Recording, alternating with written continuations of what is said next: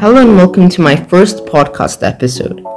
In this episode, I'll be reviewing a book called Can You See Me?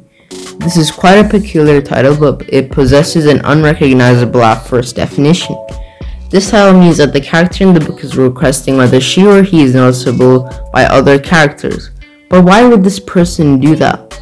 Well, the section where I explain what the book is about will respond to that question. What is the book about?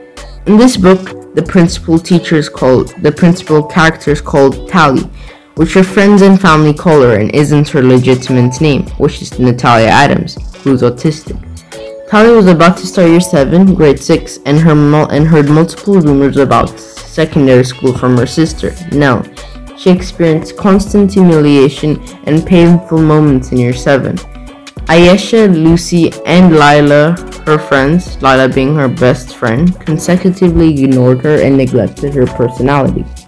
They sometimes did this because Tally would get exasperated and concerned by the tiniest events. But it's not that Tally won't get into moods, it's just that she can't. A phrase that she constantly recites in the book. You see, since Tally's autistic, uh, she sometimes can't conclude her emotions. She writes in her diary that even that the tiniest, which is written by Libby Scott, that the tiniest events can ignite her and all autistic people's feelings. Luke calls Tally Weirdo Adams in the book.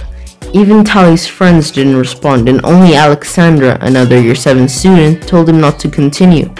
Luke also made fun of Tally because she wears a mask that calms her down, which he didn't know. Later on, Luke and all year 7 students realize that Tally is autistic and, she, and he writes a letter to her for apolog- uh, apologizing for calling her Weirdo Adams. She was also supposed he was also supposed to write ways he coped when everything goes wrong, but he couldn't think of any. After every after uh, everything everybody knew about Tally being autistic, her friends acknowledged acknowledged the fact that Is distinct in her own way and decide that they should reconcile their friendship. Near the end of the book, Tally lists all her future goals like opening a squishy toy factory and her diary, which is written by Libby Scott, is published publicly so that uh, could get published publicly so that people from uh, all around the world could comprehend aut- autism from a, an autistic person's perspective.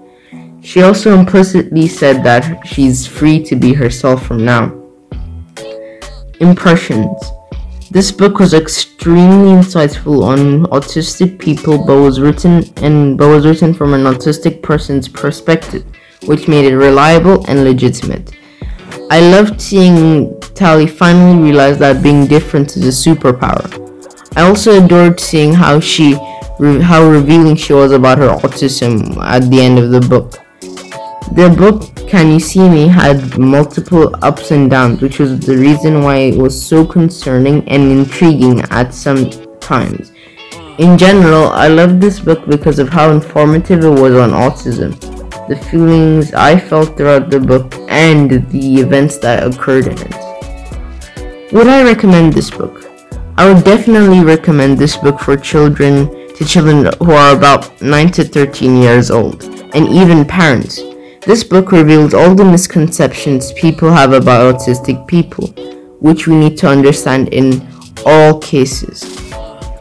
Can You See Me also displays how unique and intellectually distinct uh, autistic people can can be characteristics we all need to apprehend and respect.